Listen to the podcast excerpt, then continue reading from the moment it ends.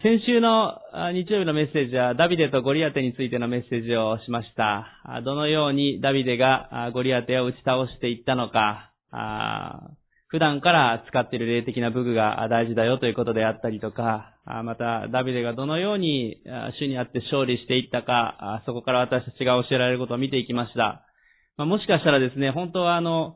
今日の日曜日のメッセージでダビデとゴリアテを使ってらっしゃる教会は実は多いかもしれなくて、あの、日本代表がドイツ代表に勝ちましたから、あの、あの、そのテーマでメッセージしようかなみたいな先生が一人二人、あの、インターネットで書いてる方があったので、確かに話しやすいだろうなということも思いました。ね、あの、見られた方は、あの、日本代表よく頑張りましたね、この前ね。あの、えー、普段練習してきたことを活かして、あの、頑張ったということだと思います。えー、ね、えー、しかし今日は、あの、実はダビデのもう一つの面を見ていきたいということを思って、まあ、先週から、実は先週はダビデとゴリアテを、今日は詩編51編からメッセージすることをもうすでに、えー、決めていました。え2週連続ダビデの信仰から学んでいきたいというふうに思いました。先週はどちらかというとダビデの成功ですね。ダビデが油注ぎを受けて、もう大きな敵を先陣切って打ち倒していったあ勇猛果敢なダビデの姿を見ました。今日見るダビデの箇所は、むしろその逆で、ダビデの最も最悪な大きな罪を犯してしまった箇所です。しかし、失敗者でもあるダビデがどのように回復をして彼が用いられたのか、そこを見ることも大事なことだと思います。あ、る意味反面教師でもあると思います。ね、あの私たちの人生の中でも全てが都合がよくうまくいくわけではありませんし、私たちも失敗を犯してしまうことがあります。ダビデも大成功者であり大失敗者でもあったわけです。その両面を見ていくということは非常に大事です。えー、詩編51編を、えー、まず、ちょっと一度開いていただいて、最初の説明書きのところを、えー、見たいと思います。詩編51編の最初の説明書きのところを、えー、見て、えー、読ませていただきます。えー、指揮者のためにダビデの参加、ダビデがバテシェバと通じた後、預言者ナタンが彼のもとに来たときに、えー、これがこの詩編51編の、あまあ、説明書きになるわけですね。ダビデがバテシェバと通じた後、預言者ナタンが彼のもとに来たとき、ま、ダビデの大失敗、それは人の奥さんであったこのバテシェバを奪い、そしてそのご主人を殺し、えー、まあ、取り上げたというかですね、そのご主人をしかも殺して、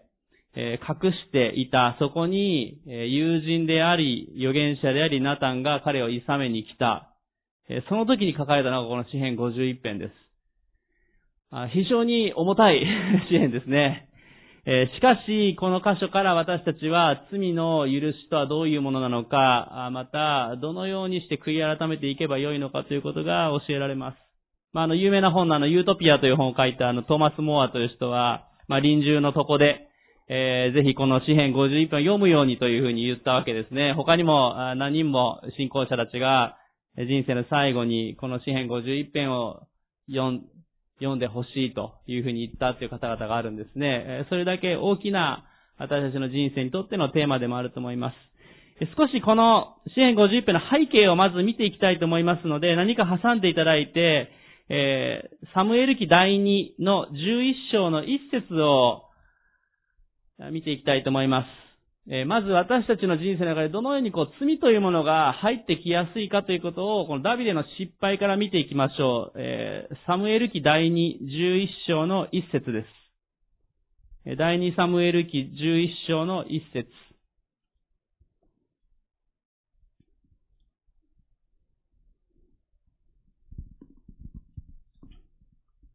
第2サムエル記11章の一節。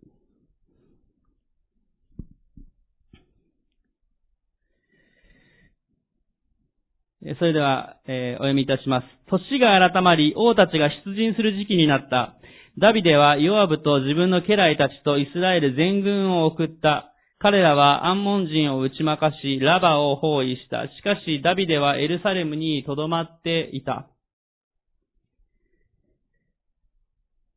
この第2サムエル記の11章の前のところでは、もうちょうどダビデの、まあ、ある意味絶頂期なわけですね。えー、ダビデの王国が、まあ、確立して、えー、そして大成功、どこで戦いに行ってももう勝利勝利の連続で、えー、ダビデはもうある意味自信満々、えそして彼の王国も、ある意味もうずっと勝利していて、この時も一気に敵にこう、攻め込んでいって勝っていたことが書かれています。えしかし、ここの11章の一節を見ると、ダビデは、あ家来たちと全軍をえー、敵の、このラバという、まあ、今のですね、えヨルダンのアンマンなんですね。ヨルダンの首都のアンマン。アンモン人から来てるんですね。あのアンマンっていうね。あの、覚えやすいですね。このラバを包囲するのに全軍を送ったけど自分はエルサレムに残っていた。書いてあるんですね。えダビデは先週見た通り、あのゴリアテを倒した時のように先陣切って戦闘をいつも戦う人でした。だから彼に民は信頼し、軍隊たちも信頼してたわけですね。ダビデの背中を追って一緒に戦ってたわけです。しかしそんなダビデもですね、成功していって絶頂期になっていく中で、まあ、油断が出てきたわけですね。この包囲戦が長引くのを予想してというか、包囲戦長くかかるから、自分はもう王宮にいて、ゆっくりしようと、行かなかったっていうことがここに、書いてあります。その、まあ、ダビデの油断であったり、また、あその、あある意味こうちょっとおごっていた部分があった、それが罪が入ってくる原因になっていきました。え続けて2節を読みたいと思います。ある夕暮れ時、ダビデが床から起き上がり、王宮の屋上を歩いていると、一人の女が体を洗っているのが屋上から見えた。その女は非常に美しかった。ここを見ると、ダビデが昼寝をしていたことがわかるわけですね。夕暮れ時にダビデは床から起き上がりって、あの、まあ、昼寝することを責めているわけではありません。あの、昼寝はあの大事なことでも あります。あの、体力の回復とか、良い効果もあるというふうにも言われています。しかしダビデは、今までは、こんな全軍を送って他の人たちに戦わせている間に、えー、夕暮れ時までゆっくりこう、昼寝をしているということはしてなかったわけですね。しかしここを見るともう完全に油断して、えー、まあ、怠、怠慢というかですね、だらけた生活になってしまっていたということが書かれているわけです。えー、そして彼は王宮の屋上を歩いたわけですね。ダビデのこの王宮というのは、エルサレムの街を守るその丘の一番上にあってですね、えー、まあそこが、こう、町を守るための、まあ、王宮であり、まあ、ある意味、お城というか砦になってたわけですね。だから、丘の一番上にありました。そこから町全体が見渡すことができたわけです。そうすると、一人の女性が体を洗っているのが、え、見えたというふうに、え、書かれています。まあ、これはあの、バテシェバなわけですね。先ほどから名前が出ていますが、えそして、えこのバテシェバは体を洗っているってありますが、まあ、月のものの、あの、月のものの清めのために、え体を洗っていたということが、後で分かってきます。まあ、この箇所ですね、バテシバがのダビデを誘惑したからダビデはあの罪に陥ったんだっていう人であったり、学者もいたりもするんですが、あまあ、それはほとんど否定的です。えー、おそらく、あの、正しくこのバテシバは清めをしていただろうと。えー、思われます。まあもしかしたらもっと体を隠すようにしていたらよかったのかもしれませんが、えー、まさか丘の一番上からダビデが見下ろしているとは思っていなかっただろうと。そして夕暮れ時で暗い時期で見えない時間にしていたんではないかというふうに、えー、思われますあ。彼女の家は貧しかったと思われますから、あそんな、あの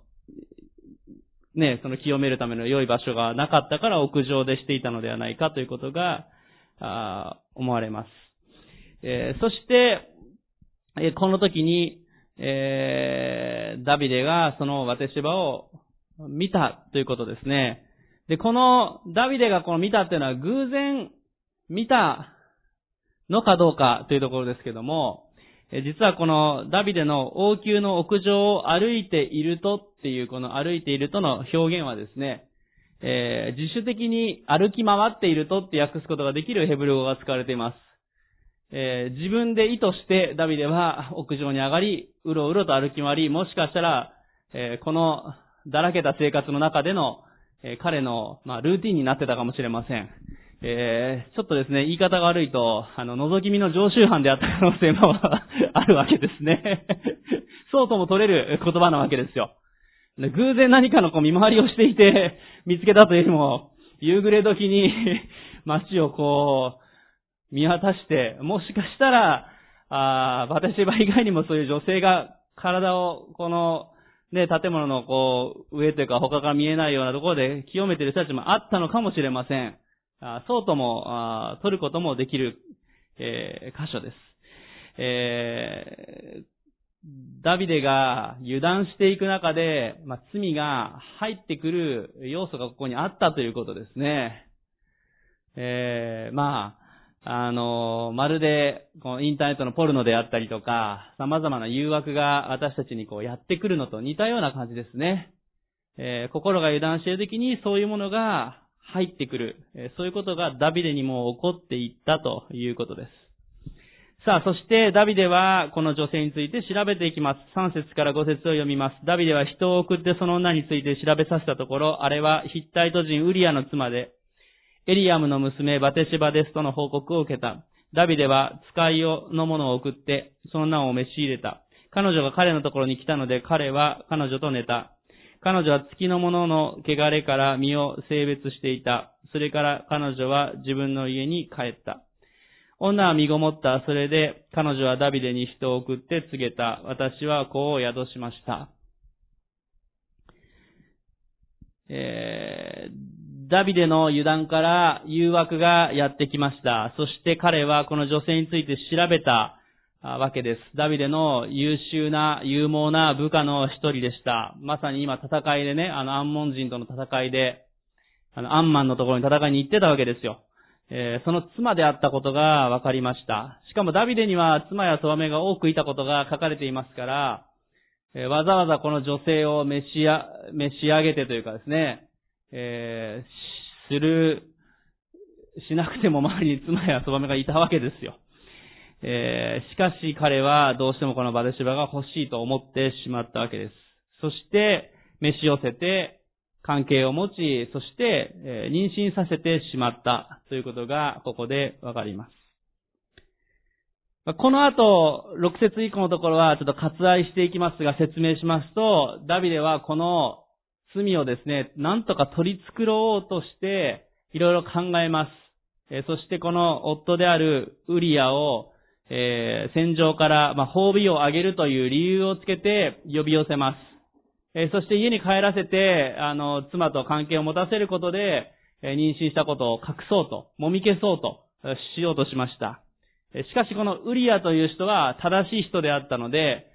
仲間たちが戦場で戦っているのに自分だけが家に帰ってゆっくりする、妻とそうやって過ごすということはできませんと。彼は、縄文のところで、他の人たちと一緒に、過ごし、家に帰ろうとしなかったわけですね。その時に、ダビデは、あついに、さらに大きな罪を犯していきます。それは、戦場の将軍に手紙を書いて、このウリアを、もう城壁の、敵の城壁の目の前に送って、残して退くことで彼が殺されるようにするように仕向けたわけですね。えまあ、とんでもない罪ですね。えー、自分の優秀な部下を、あしかも一生懸命戦っている。まあ、このウリアという人はですね、ヒッタイト人ですから違法人なわけですよ。違法人だけれども、あイスラエルの神、本当の神に出会い、えー、神と、本当に人の前に正しい人であったということがわかります。このウリアという名前は、主は私の光という意味の言葉ですね。主は私の光という、まあ、ヘブル語の名前をつけ、そして戦っていたわけです。どうでしょうこの、通常の普段の信仰者、礼拝者のダビデであったら、こんな愚かしいことはしないでしょう。ねえ。自分の優秀な部下をもう殺させるような。しかも巻き添えで他の人も死ぬというですね。えー、その人の妻を召し上げて、関係を持ち、妊娠をさせ、非常に大きな罪です。しかし、ここで、えー、ダビデは、ずるずると、この罪を犯していってしまったわけですね。えまさに私たちにこう罪が入ってくる様子というのが、どういうものかということが分かってきます。えー、今日皆さんお伝えしたい一つ目のポイント、それをお伝えします。それは、罪は私たちが油断し、霊的武具を外した時に入ってくるということです。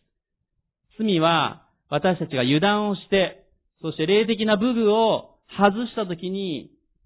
入ってくる、入ってきやすくなります。ね、私、罪というのは私たちが油断をして、そして霊的な武具をこう外した時に入ってきやすいものですね。えダビデは、まさにあの、ね、熊や獅子とあの石投げ機で戦ってた、いつ敵が襲ってきてもいいように整えてたのダビデが、またその後はイスラエルの軍勢を率いて戦ってたダビデが油断をして、えー、だらけた生活になり、えー、屋上で まあもしかしたら覗き見をしているような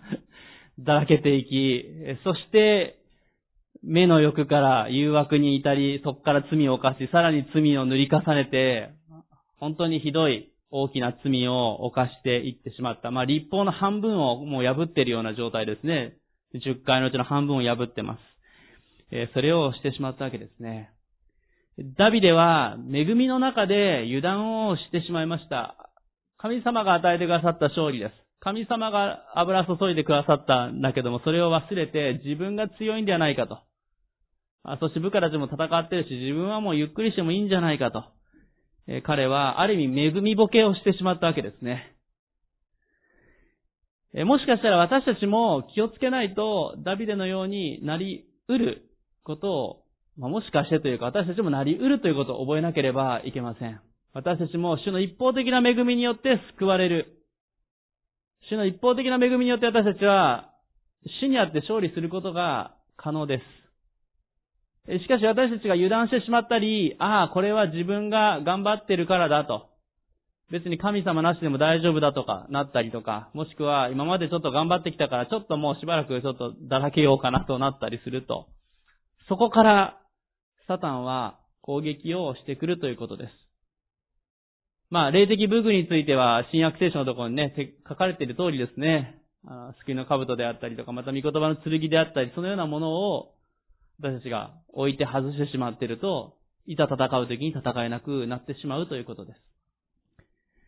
す。また、この罪のダビデのところを見ていくとわかるのは、罪というのは麻痺していく性質があるということです。普通に考えてダビデが最初に自分の部下を殺してその妻を奪おうとは思わなかったと思います。しかし彼が油断をして、目の欲から順番に罪が入ってきたわけですね。えー、だんだんと罪というのは麻痺していく性質があります。麻痺していくと大きな痛みが来た時にわからないね。まあ、よくあの、カエルをお湯の中に入れると飛び跳ねてこう出てくけど、水の中にカエルを入れて、そしてそのまま沸騰していくと気づいたら死ぬっていうかね、あの、茹で、茹でカエルになるって 言いますよね。徐々に、徐々に徐々に入ってくるとわからなくなってくるね。私たちも、あの、罪というのは麻痺していく、そして、まあ、ある意味エスカレートしていた時に気づかなくなるという性質があるわけですね。えー、ヤコブの手紙の一章の14節から15節を開きたいと思います。ヤコブの手紙の一章の14節15節に、このことが書かれています。ヤコブ一章の14節15節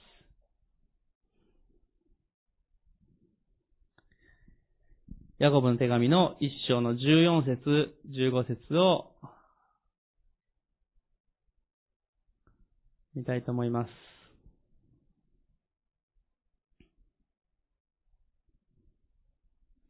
ヤコブ一章の14節15節を読みます。人が誘惑に遭うのは、それぞれ自分の欲に惹かれ誘われるからです。そして欲がはらんで罪を生み、罪が熟して死を生みます。非常に厳しい言葉ですが、真理だなというふうに思います。まさにあの、ダビデの姿というのは、ここでしょうね。誘惑から罪、そして罪がさらにエスカレートしていき、まさに本当に死と言える状況になっていったというわけです。私たちも気をつけなければいけないということです。最初から決定的なね、よし、じゃあ今から殺人しようとしてはいないと思います。しかし、あの、罪というのが麻痺していくときに、気づくとそれが、起こっていくというかね。まあよく言いますよね。あの、ホラー映画とかばっかりしてると、そのうち本当にそれが、あの、本当にそういう殺人を犯してしまった原因になるっていう場合もよく聞いたりしますけれども、やっぱりこの、麻痺していくというのは怖いことです。えー、ダビデも早く気づけばよかったし、どこかで断ち切ればよかったんだけども、できなかったっていうことなんですね。私たち、この罪について気をつけなければいけません。私たちが油断して、霊的な武具を外したときに、罪が入ってきやすくなります。皆さんは今日どうでしょうか？厳しい質問ですけれども 皆さんは今日油断はしておられないでしょうか？霊的武具をしっかり身につけておられるでしょうか？いや、あの、調子が悪い時のはむしろ死を求めて悔い改めやすい時もあるかもしれません。あ恵まれている時、今までよく頑張ってきたなっていう時、絶頂期のダビデも失敗しましたから、私たちはいつも気をつけなければいけない、そのように思います。さあ、この、えー、先ほどの、あ第二サムエル記の11章のところのあの後で、えー、何が起こっていくか、あダビデは、その、ね、バテシェバの夫のウリアが死んだ後で、えー、その妻であるバテシェバをですね、あの、まあ、引き入れたわけです。夫が戦死したから戦争未亡人になったバテシバを自分の妻にしたってね、ある意味美談にしたわけですよね。戦争未亡人になったあのウリアの妻を私の私のね、妻にしようって言ってね、えー、人々は逆に、えー、ダビデさん素晴らしいって言ったかもしれません。えー、ダビデは罪をこう取り繕って隠そうとしていきました。えその時に先ほどの詩編51編の説明書きにあった通り、預言者ナタンという人がやってきます。ちょっと時間の関係で全部読むのはしませんので、その、第二サムエル記の12章の初めのあたりのところを説明しますけれども、この預言者のナタンはですね、まあ、例え話を言うわけです。多くの羊を持っているお金持ちと、貧しくて一匹の羊しか持っていない人、その二人の登場人物を例えの中で出していきます。えー、そしてこの貧しい人というのは一匹の羊をこよなく、もう娘のように可愛がって大事にしていました。えー、金持ちはたくさんの羊を飼っていましたが、ある時お客さんがやってきた時に、えー、もてなすために羊をほふろうと思いました。しかし自分の羊の群れから、あほふるのを、え、ためらって、惜しんで、え、そしてこの貧しい人から、あまあ、ある意味なけなしのこの羊を取り上げて、えそれをほふって客人に出したっていう話をしたわけですね。まあ、ひどい話なわけです。しかし、これを聞いたときに、ダビデは激怒するわけですね。なんとけしからん話だと。えー、そんなものは、あもう、あの、処罰されるべきだと。えー、カンカンに怒りました。えー、その時に、えー、ナタンは言うわけですね。あなたこそその男です。え言うわけです。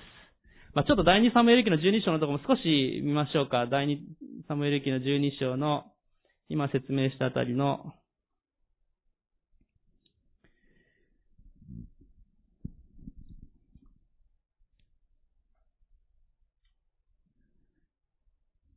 第二サムエル記の12章の7節のところに、はい、5節のところはダビデがどう怒ったかのところからですね、少し見たいと思います。5、6、7節ダビデはその男に対して激しい怒りを燃やし、ナタンに言った。主は生きておられる。そんなことをした男は死に値する。その男は憐れみの心もなく、そんなことをしたのだから、そのメスの子羊を4倍にして償わなければならない。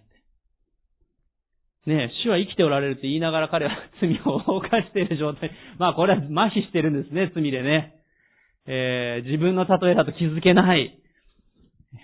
それが罪の性質でもあります。その時に7節ナタンはすかさず言うわけですね。ダビデに言った。あなたがその男です。イスラエルの神主はこう言われます。私はあなたに油を注いでイスラエルの王とした。また私はサウルの手からあなたを救い出した。ずっと言って、そしてこの妻を奪い取ったってことを言うわけですね。そして、ダビデの家がある意味崩壊していく。えー、主はあなたは罰せるよ、罰せられるよということを言うわけです。えー、ここで大事なことがあります。えー、ダビデがなぜ今でも礼拝者、信仰者と言われるのかというところのターニングポイント。そのポイントというのはまさにここのところです。罪を言われたときに、えー、彼がどう反応したかということが非常に大事です。13節を読みます。ダビデはナタンに言った。私は主の前に罪あるものです。ナタンはダビデに言った。主もあなたの罪を取り去ってくださった。あなたは死なない。14節しかしあなたはこのことによって主の敵に大いに侮りとの心を起こさせたので、あなたに生まれる息子は必ず死ぬ。ダビデの素晴らしいところ、まあここまで言うとダビデがどこも素晴らしいところがない人物に見えますが、彼の素晴らしかったこと、それは何かというと罪をすぐに認めて悔い改めたということです。これがダビデがダビデたるゆえんというか、それが彼と、ある意味サウル王様との違いであったわけですね。サウルは罪を言われた時に悔い改めなかった。隠そう、さらに隠そうとした。ダビデもここで隠そうとすることができたかもしれませんし、ナタンを殺せって言ってね、命じて殺させることもできたかもしれません。しかしダビデはここで、例えを通して言われた時に、はっと気づいて、自分の罪を直面した時に、さらにそれを隠してもっと罪を増やすことをせずに、悔い改めるということをしたわけです。そしてその時に、主はダビデの命を奪わなかった。ただしダビデの家、王国はこの時から揺らいでいきます。まあ、この、不適切な関係を持った時に生まれた子供というのは死ぬというふうに書いてあって、あの、主はなんでそんな子供を罰するんだってあるかもしれません。でも、後でわかりますが、これは、あの、この子供が死んで次に生まれ、バテシバから生まれてくるのが、あね、えー、この後イエス様の系図につながっていく家系になっていくわけですね。えー、ある意味、ダビデがこうバテシバをしっかり召し寄せた後でのところから、その続けての系図が、あ進んでいくわけです。さあ、しかしここで、ダビデが罪を悔い改めたということが大きなポイントと言いました。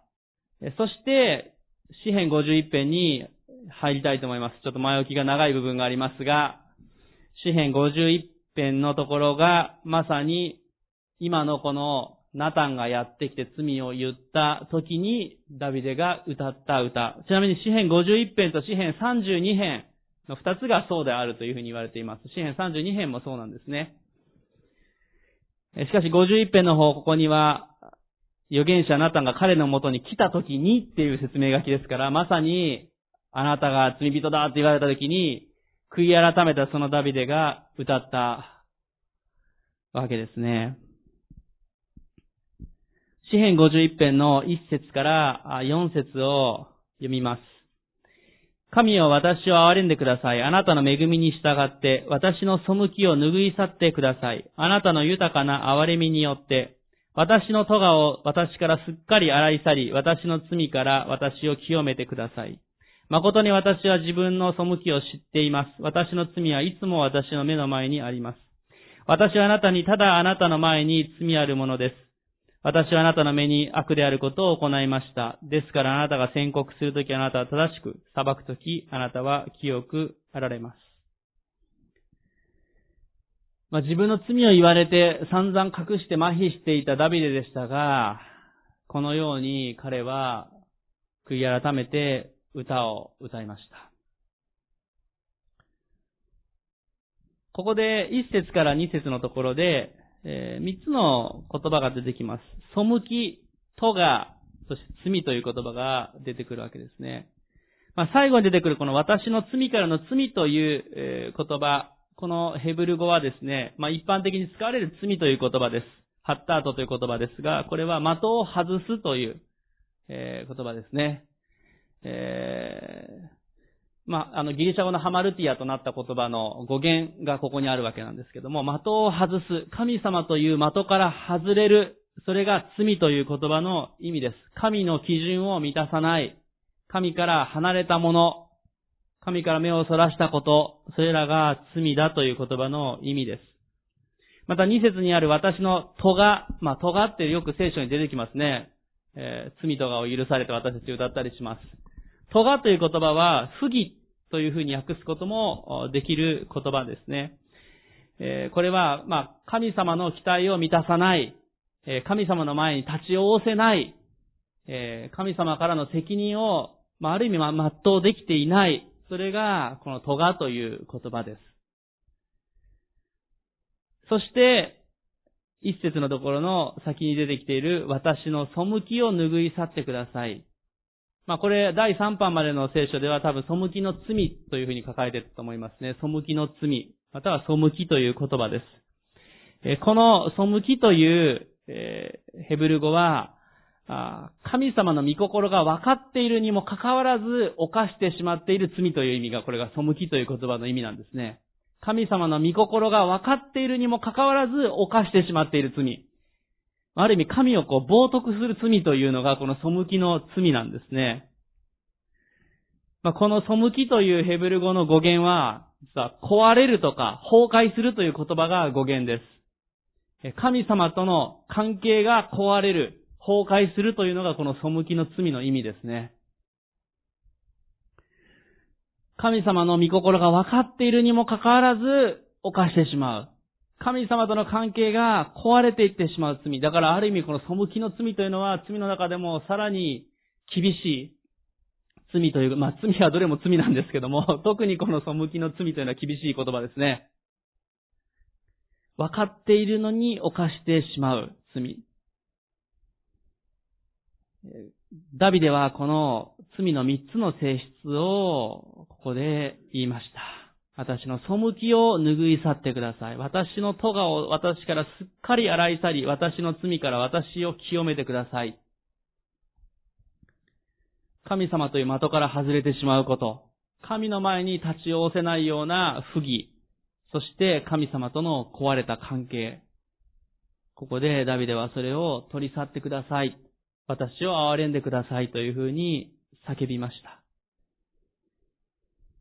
まあ、出エジプト記のところを見ると、神様というのはこの罪と咎と背きというのを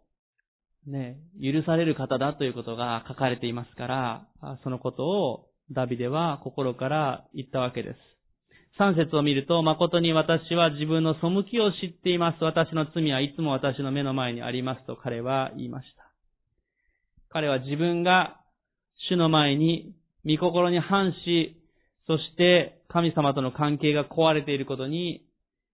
それを知っていますと言いました。また自分が的外れであることを言いました。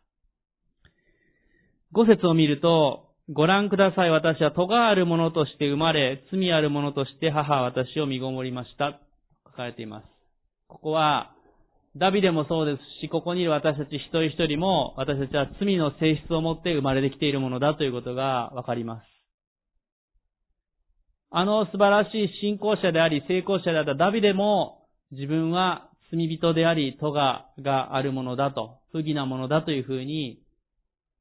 言ったわけですね。分かっていたんだけども彼は高慢になって油断してしまいました。ここにいる私たちも、私たち自身も罪あるもの、不義なものだということをよく理解しなければいけないということです。だから主の憐れみが、恵みが私たちに必要なんですね。私たちは気をつけなければ神に反することもできてしまうものなんだということです。しかしここで、主はダビデを許されたんですね。その咎を、その罪を、その背きを、主は、このダビデの悔い改めた心に応えて、先ほどのナタンのあのね、第二サムエル記のところを見るとわかるのは、即座に主が許されたということがわかります。しばらくダビデを修行を積みなさいとかね、しばらく反省してなさいとかじゃなくて、即座に許されたということがわかります。もちろん彼の王国は揺らいでいきますが、主は悔い改めるときにその心を喜ばれる方なわけですね。ちょっと少し飛んでこの51編の最後の17節のところ、のところを見ると、詩編51編の17節神への生贄は砕かれた霊、打たれ砕かれた心、神はあなたはそれを蔑まれません。砕かれた霊、砕かれた心の反対というのは、堅くなな、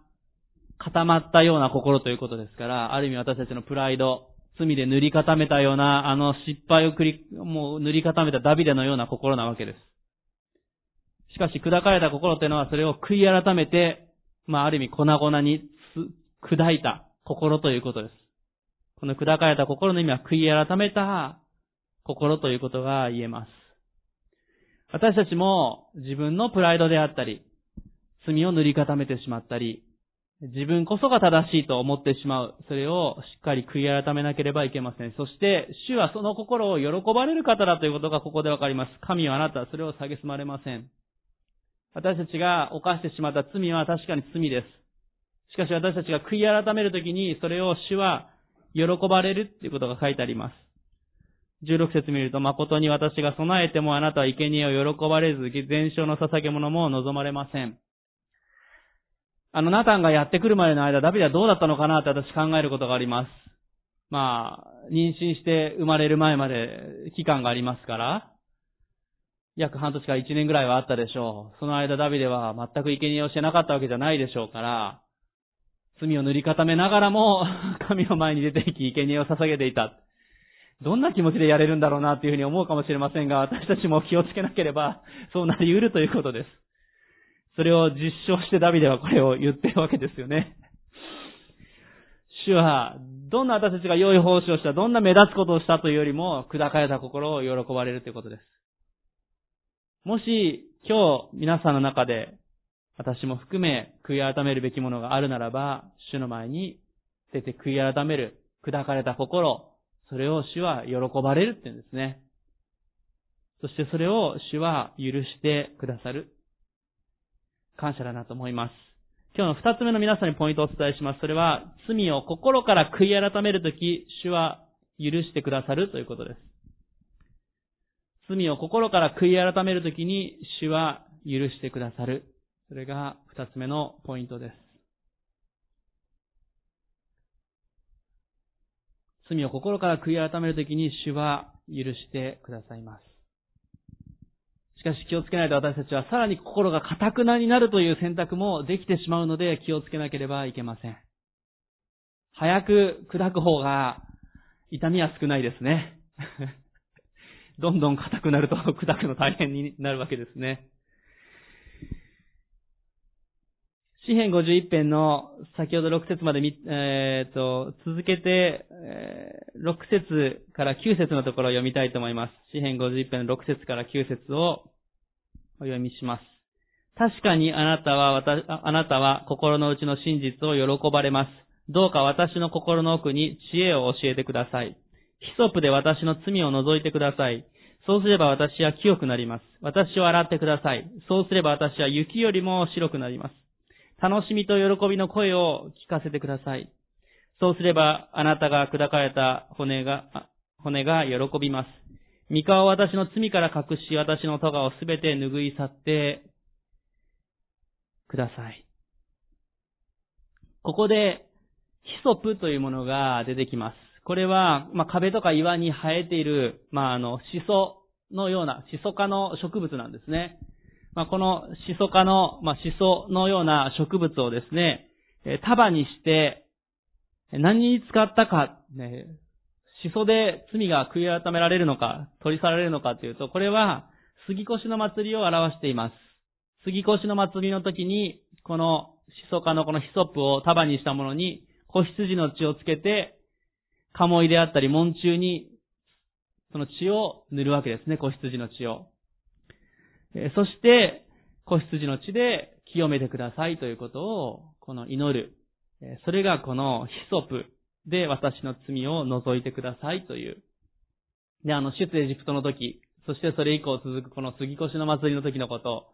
皆さんもね、聖書読む中で覚えてらっしゃると思います。それをここで表しているわけですね。今日の私たちにとってどのようなものかということを、えー、ちょっと何か挟んでいただいて、第一ヨハネの一章の7節から、7節、8節、9節を読みたいと思います。今日はちょっとあちこちして申し訳ありませんが、第一ヨハネの一章7節から9節です。第一ヨハネの一章7節から9節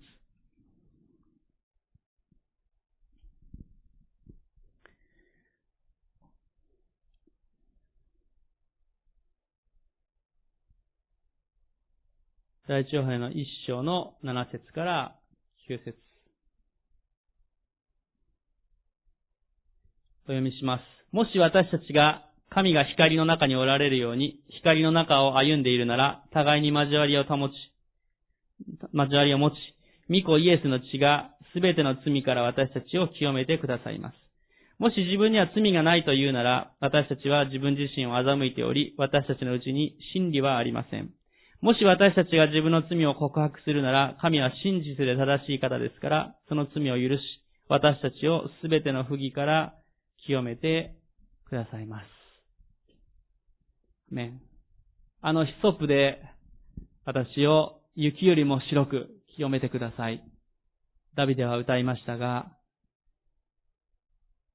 今日私たちは、その子羊の血があのヒソップで塗っていたあの意味というのが、はっきりわかるわけですね。あの子羊の血、ヒソップで白く雪のように清めてください。それは、イエス・キリストの血潮を表しているということです。御子イエスの血がすべての罪から私たちを清めてくださいます。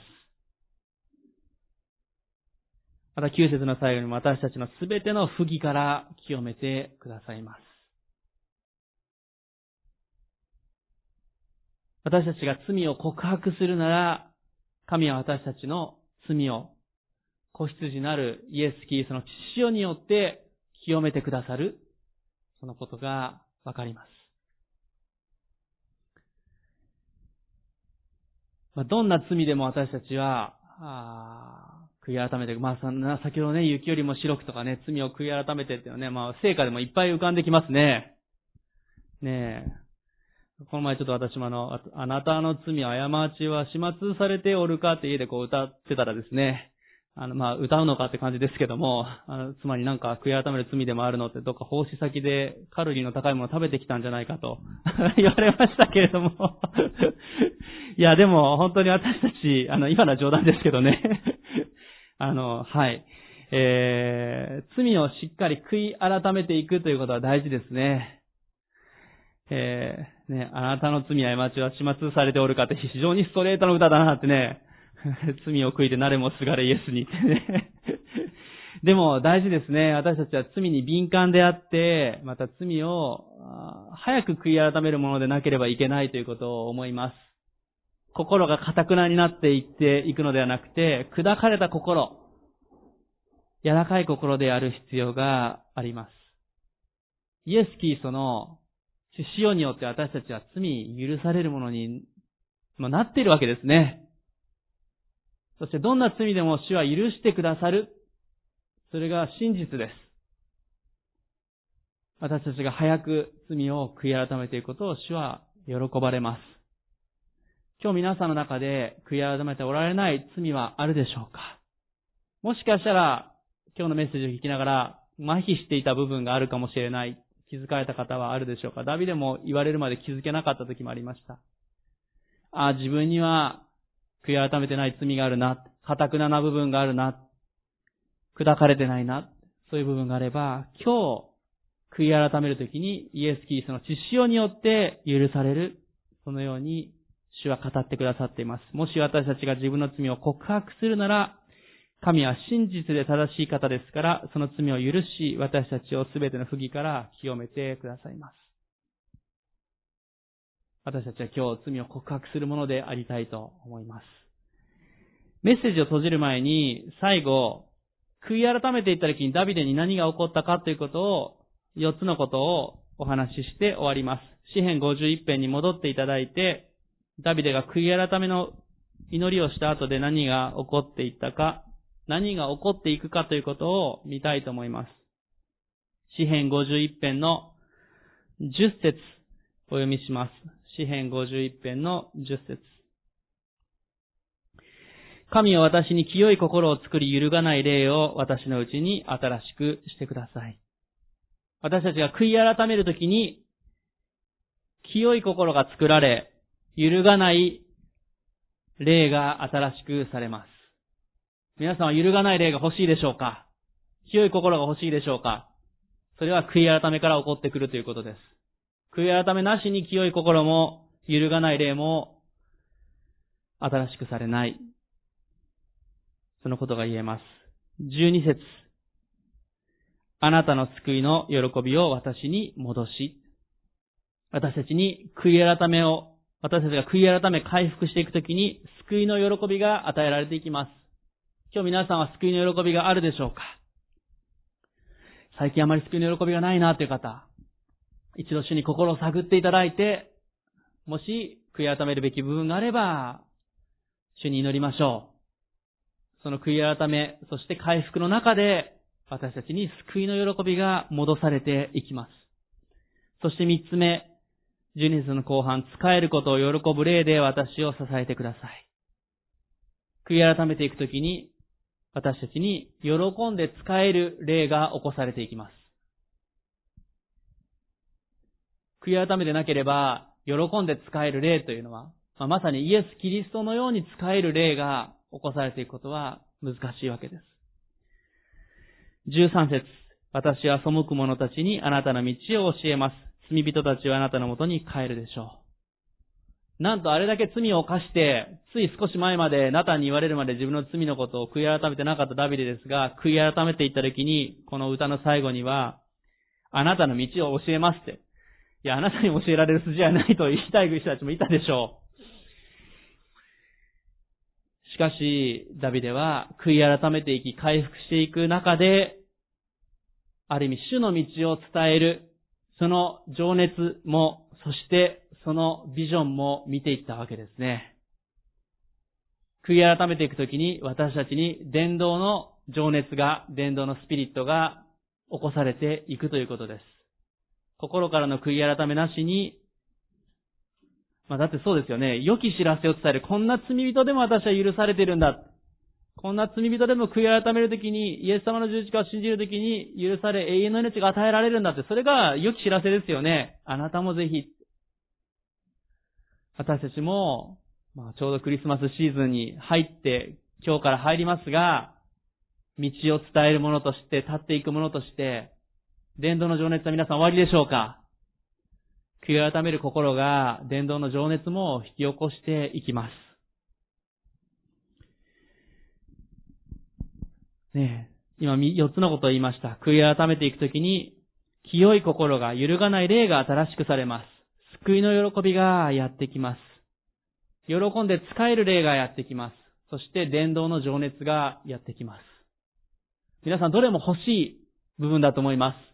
しかしそれは悔い改め、心砕かれるときに与えられるものなんだということを覚えなければいけません。しかし砕かれるというのはきつい部分もあります。主の前に正直に出ていかなければいけないからです。しかしダビデがあそこで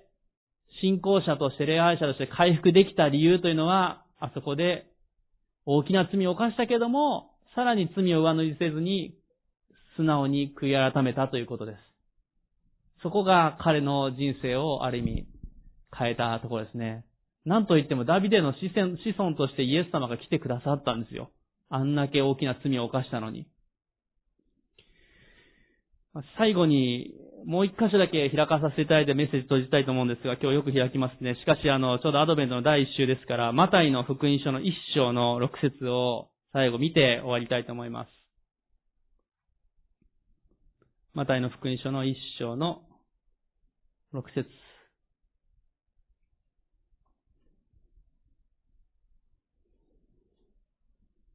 マタイの福音書の一章の六節ちょうどこの高端節の第一週に読むにふさわしい箇所だと思います。系図じゃないかと思われると思いますが、系図ですね。お読みします。エッサイがダビデ王を生んだ。ダビデがウリアの妻によってソロモンを生み。イエス様の系図ですね。アブラハムから連なっていく系図です。イエス様はダビデの子孫として来てくださいました。罪の大きな失敗をしたダビデ。そして、決して許されざるを得ないような本当に大きな罪を犯したダビデ、また、バテシェバの子孫としてイエス様が来てくださった。すべての罪を受け止めてくださったっていう恵みがここからわかります。まあ、そして私がここを読んで本当に主のご配慮だなと、主は素晴らしい方だなと思うのは、ダビデがバテシバによってソロモンを生みとは書いてないんですね。ウリアの妻によってってね、主のご配慮だなと思いますね。ウリアはね、ダビデを信頼して戦って、えー、妻を取られ、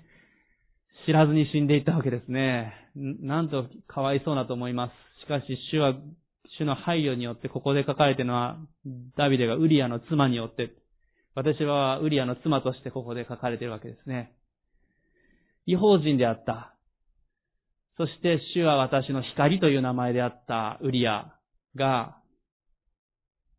彼の子孫としてイエス様が血が繋がったものとしてもちろん来るわけじゃありませんが、イエス様の系図に名前が載ってるんですね。信仰者であったウリアの。あ主は素晴らしいなってことをここで思います。主は決してウリアのことも、ただ聖書のただの登場人物じゃなくて、ウリアのことを主は愛しておられて、彼の信仰をよく見ておられた。だからわざわざここでウリアの妻によって、主は書かれた。素晴らしいなって思いますね。まあ、また同時にダビデがウリアの妻を取ってそこから生まれた。そこもあえて書いてる。私たち自身も本当に一人一人も罪人です。しかしそんな私たちのためにイエス様が全てをひっくり返して救ってくださる。その恵みを感謝したいと思います。ね主は私たちの光です。そして光の中を歩んでいるならって先ほどの御言葉もありました。今日最後に祈っていきたいと思います。ダビデも油断の中で罪を犯してしまい、塗り固め、本当に最悪な罪をしてしまいました。今日この中におられる皆さん、お一人お一人はいかがでしょうか？心を主に探っていただきましょう。もし堅くなな部分があれば、罪を塗り重なってしまっている部分があれば、今日悔い改めましょう。今日悔い改めればいいと思います。そしてもし、救いの喜びが今あまりないなっていう人は、ぜひ今主を私の心を探り、清め、そして救いの喜びを戻してください。雪のように白くしてください。今祈りましょう。今しばらく主の前にただ出ていきたいと思います。